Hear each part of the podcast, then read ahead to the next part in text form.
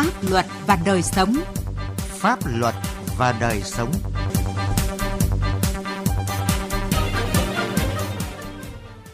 Kính chào quý vị và các bạn. Chương trình Pháp luật và đời sống hôm nay xin chuyển đến quý vị và các bạn những nội dung chính sau.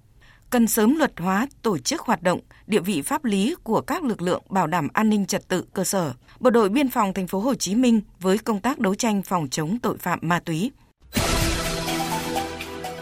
Pháp luật đồng hành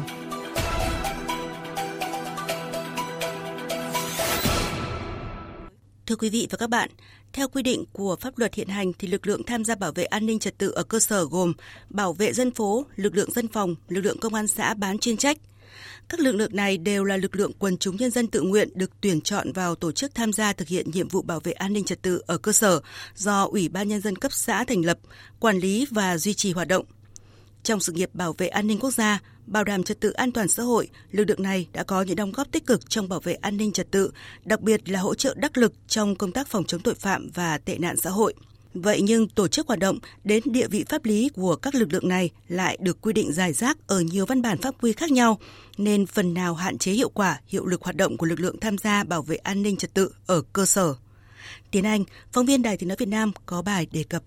Sự nghiệp bảo vệ an ninh trật tự là sự nghiệp của toàn dân và chính vì vậy, trong suốt quá trình tồn tại và phát triển thì ngoài lực lượng chính quy và nòng cốt là lực lượng công an nhân dân và một số lực lượng chính quy khác thì Đảng và nhà nước ta cũng chủ trương thành lập và tổ chức lực lượng quần chúng tham gia bảo vệ an ninh trật tự ở cơ sở như bảo vệ dân phố, công an xã bán chuyên trách, dân phòng, đại tá Đỗ Khắc Hưởng, Phó Cục trưởng Cục Pháp chế và Cải cách Hành chính Tư pháp Bộ Công an cho rằng Thực tế vừa qua, ba lực lượng này đã có những đóng góp rất lớn trong công tác đảm bảo an ninh trật tự. Nhưng về tổ chức hoạt động, nhiệm vụ quyền hạn của lực lượng tham gia bảo vệ an ninh trật tự ở cơ sở đang được quy định ở nhiều văn bản quy phạm pháp luật với nhiều hình thức khác nhau và do nhiều cơ quan có thẩm quyền ban hành, dẫn đến sự thiếu đồng bộ và thống nhất về pháp lý đối với lực lượng này. Vì vậy, cần sớm có quy định về tổ chức hoạt động, thẩm quyền, chức năng nhiệm vụ và địa vị pháp lý của các lực lượng này một cách chặt chẽ, thống nhất trong một đạo luật. Chức năng nhiệm vụ quyền hạn của lực lượng công an xã bán chuyên trách, bảo vệ dân phố và lực lượng dân phòng thì hiện chưa được quy định ở văn bản quy phạm pháp luật nào. Và như vậy chúng ta thấy rằng là có một cái khoảng trống về cơ sở pháp lý. À, do đó để có cái cơ sở pháp lý cho cái lực lượng này hoạt động thì chúng ta cần thiết phải ban hành một cái văn bản quy phạm pháp luật chính là luật lực lượng tham gia bảo vệ an ninh trật tự cơ sở sẽ giải quyết vấn đề này. Các chuyên gia đều có chung nhận định, công tác đảm bảo an ninh trật tự ở cơ sở không thể thiếu vai trò của các lực lượng công an bán chuyên trách, lực lượng dân phố, dân phòng, nhất là ở các địa bàn vùng sâu vùng xa. Nhưng nếu không quy định một cách thống nhất về tổ chức hoạt động cũng như các vấn đề liên quan đến hoạt động của lực lượng này thì hoạt động sẽ gặp khó khăn, thậm chí có thể dẫn đến sự tùy tiện, lạm quyền của lực lượng này. Đại tá Giàng Báo Xính, Phó Giám đốc Công an Điện Biên nêu vấn đề. Đề nghị chính phủ, các bộ ngành liên quan nghiên cứu tham mưu sớm ban hành luật lực lượng tham gia bảo vệ an ninh trật tự ở cơ sở, công an xã bán chuyên trách bảo vệ dân phố, dân phòng, thành lập một lực lượng để mang tính rộng khắp, toàn diện, hoạt động có hiệu quả, quy định cụ thể về mức phụ cấp hàng tháng đối với từng chức danh của lực lượng này tương xứng với đặc thù công việc, thời gian công sức làm việc để khích lệ tinh thần hăng say, miệt mài công tác của các lực lượng bảo đảm an ninh trật tự ở cơ sở. Hiện nay yêu cầu bảo đảm an ninh trật tự ở cơ sở đang đặt ra những đòi hỏi ngày càng cao. Vì vậy, cần kiện toàn sắp xếp bố trí lực lượng tinh gọn gắn với hoàn thiện chức năng nhiệm vụ quyền hạn, mối quan hệ công tác của từng tổ chức cơ sở, đồng thời bảo đảm thực hiện tốt các quy định của Hiến pháp năm 2013 về quyền con người, quyền công dân. Thực tế hiện nay chưa có văn bản quy phạm pháp luật quy định cụ thể về nhiệm vụ, chế độ, chính sách bảo đảm điều kiện hoạt động đối với lực lượng công an xã bán chuyên trách, bảo vệ dân phố, dân phòng. Trong khi đó, quá trình tham gia bảo vệ an ninh trật tự tại cơ sở hiện nay có nhiều nhiệm vụ lực lượng tham gia bảo vệ an ninh trật tự tại cơ sở được giao tác động trực tiếp đến quyền con người, quyền công dân. Đây là vấn đề cần có luật điều chỉnh. Ông Trương Hồng Hải, Viện trưởng Viện Nhà nước và Pháp luật, Học viện Chính trị Quốc gia Hồ Chí Minh cho rằng Chúng ta ban hành cái luật này à, để tạo ra một cái cơ sở pháp lý thống nhất về tổ chức, về hoạt động, về nhiệm vụ của các lực lượng tham gia bảo vệ an ninh trật tự ở cơ sở đang được quy định ở rất nhiều các văn bản khác nhau và do nhiều cơ quan có thẩm quyền ban hành. Do đó cần thiết phải pháp điển hóa nhiệm vụ tổ chức hoạt động của các lực lượng tham gia thực hiện nhiệm vụ về bảo vệ an ninh trật tự ở cơ sở trong một đạo luật chung để bảo đảm tính đồng bộ, tính thống nhất uh, của hệ thống pháp luật về an ninh trật tự ở cơ sở. Có thể thấy rằng, việc sớm ban hành dự án luật bảo đảm an ninh trật tự ở cơ sở là yêu cầu cấp thiết để nâng cao hơn nữa chất lượng hiệu quả công tác quản lý nhà nước về an ninh trật tự, bảo đảm tính đồng bộ thống nhất của hệ thống pháp luật về an ninh trật tự tại địa bàn cơ sở hiện nay.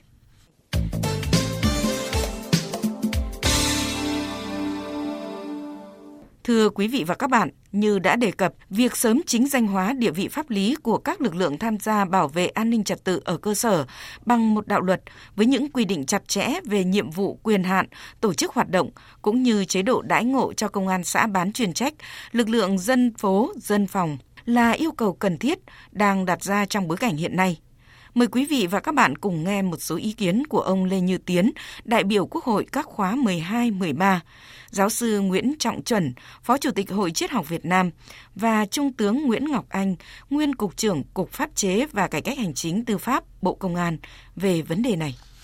Thống nhất các cái lực lượng ờ, công an xã bán chuyên trách, rồi lực lượng bảo vệ dân phố và dân phòng vào một cái luật gọi là luật lực lượng tham gia bảo vệ an ninh trật tự ở cơ sở thì tôi thấy là hết sức cần thiết. Vì trong thời gian vừa qua cả ba lực lượng này đó, điều chỉnh có giải rác ở các cái văn bản dưới luật như là các nghị định hoặc là các quy định thôi. Có một cái luật như thế này đó tôi thấy là tính pháp lý rất cao và tạo điều kiện để cho các lực lượng này đó, hoạt động tốt bảo vệ được trật tự an toàn an ninh ở cơ sở. Các cơ quan chức năng chuyên trách bảo vệ pháp luật, bảo vệ trật tự an toàn xã hội rất cần sự tham gia của quần chúng trong việc bảo vệ an ninh quốc gia, trật tự và an toàn xã hội. Sự tham gia này vừa là quyền lợi, vừa là nghĩa vụ và trách nhiệm của mọi công dân. Cho nên cần có quy định rõ ràng, chặt chẽ, đúng pháp luật về trách nhiệm, phạm vi được phép của quần chúng tham gia để tránh những sự tùy tiện, tránh làm tổn hại đến quyền của con người, của những người vi phạm pháp luật đã được ghi trong hiến pháp, đồng thời cũng là cơ sở để khuyến khích sự tham gia của đông đảo quần chúng, tham gia bảo vệ an ninh, trật tự cơ sở trong giai đoạn hiện nay của đất nước. Làm sao phải luật hóa cụ thể chức năng nhiệm vụ của lực lượng tham gia bảo vệ an ninh trật tự tại cơ sở, đảm bảo cơ sở pháp lý cho việc thực thi nhiệm vụ một cách khả thi? Đấy là yêu cầu hết sức quan trọng. Đồng thời phải có các quy định để hạn chế cái việc lạm quyền, tùy tiện và lợi dụng cái việc tham gia bảo đảm an ninh trật tự ở cơ sở để xâm phạm quyền và lợi ích hợp pháp của người khác đây là yêu cầu mà hết sức quan trọng. Xây dựng luật lực lượng tham gia bảo vệ an ninh trật tự ở cơ sở phải chú trọng đến việc sắp xếp bố trí lực lượng ở cơ sở theo hướng thống nhất, kiện toàn, tinh gọn đầu mối gắn với hoàn thiện chức năng nhiệm vụ và quan hệ phối hợp công tác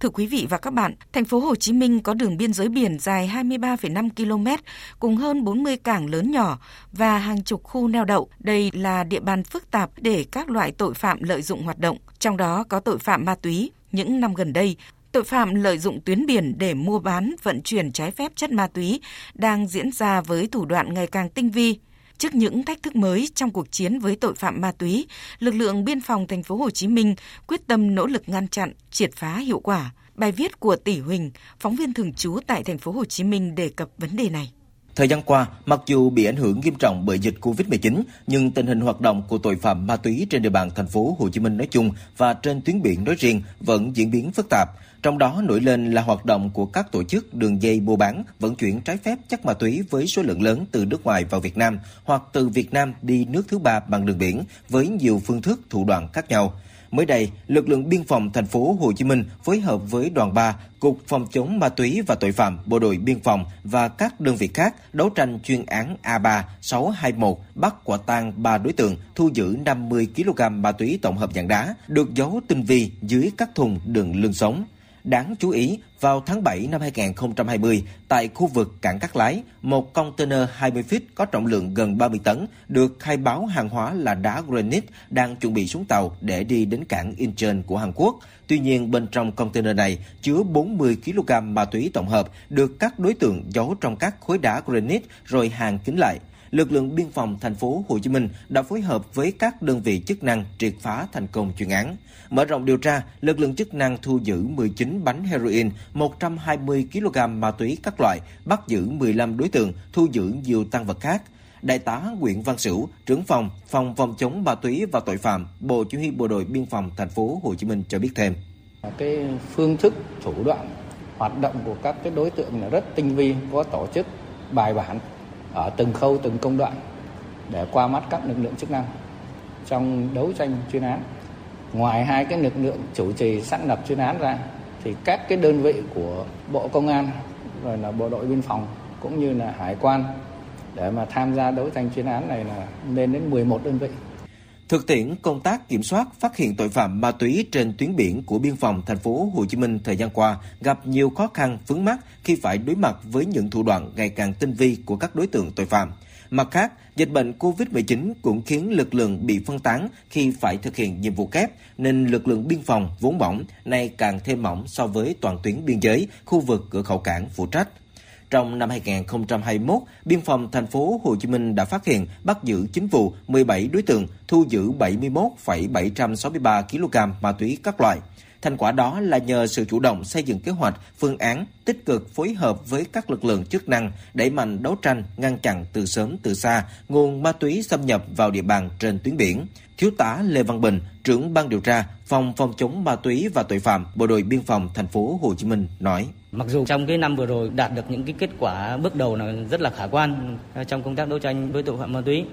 thì tuy nhiên thì không phải đạt được những kết quả đấy mà mình mình cảm thấy hài lòng mà anh em ở trong đơn vị trong đội thì vẫn sẽ phải tiếp tục cố gắng phấn đấu hơn nữa để làm sao mà nắm chắc cái tình hình và kịp thời đấu tranh phòng chống các loại tội phạm nói chung, đặc biệt là tội phạm về ma túy để giữ vững bình yên cho cho địa bàn biên phòng nói riêng và thành phố Hồ Chí Minh nói chung. Thời gian tới, dịch bệnh COVID-19 trên địa bàn thành phố Hồ Chí Minh và khu vực vẫn còn phức tạp, mặc dù có giảm về tính chất nguy hiểm. Trong khi đó, tội phạm ma túy trên tuyến biên giới biển, cảng biển cũng được dự báo sẽ diễn biến ngày càng phức tạp. Vì thế, lực lượng chuyên trách của Bộ đội Biên phòng thành phố Hồ Chí Minh vẫn phải song song thực hiện nhiệm vụ kép, vừa đảm bảo an ninh trật tự, vừa tham gia phòng chống dịch. Đại tá Nguyễn Hồng Dũng, Phó Chỉ huy trưởng Bộ đội Biên phòng thành phố Hồ Chí Minh cho biết, thủ đoạn của các đường dây ma túy quốc tế là lợi dụng chính sách phân luồng hàng hóa xuất nhập khẩu để trà trộn ma túy vào các container hàng hóa quá cảnh đi nước thứ ba hoặc xâm nhập vào nội địa các đối tượng chủ hàng không trực tiếp đứng ra làm thủ tục xuất nhập khẩu, mà sử dụng công ty ma hoặc hợp đồng ủy thác xuất nhập khẩu hàng hóa lòng vòng qua nhiều công ty khác nhau để thực hiện. Để kịp thời ngăn chặn các đường dây vận chuyển mua bán ma túy trên tuyến biển, Phòng phòng chống ma túy và tội phạm Bộ đội Biên phòng thành phố Hồ Chí Minh đã xây dựng kế hoạch phương án phù hợp. Tuy nhiên, để ngăn chặn triệt để tội phạm ma túy về lâu dài, Đại tá Nguyễn Hồng Dũng, Phó Chỉ huy trưởng Bộ đội Biên phòng thành phố Hồ Chí Minh cho biết sẽ kiến nghị đầu tư trang thiết bị kỹ thuật soi chiếu tại các cảng. Về lâu dài, đầu tư trang cái thiết bị kỹ thuật soi chiếu tại các cảng biển để phát hiện các chất ma túy thông qua các hoạt động soi chiếu. Như hiện nay thì chúng ta chưa chưa có điều kiện chúng ta soi chiếu toàn bộ chúng ta chỉ là hiện vào những cái trường hợp như là có cái, cái nghi vấn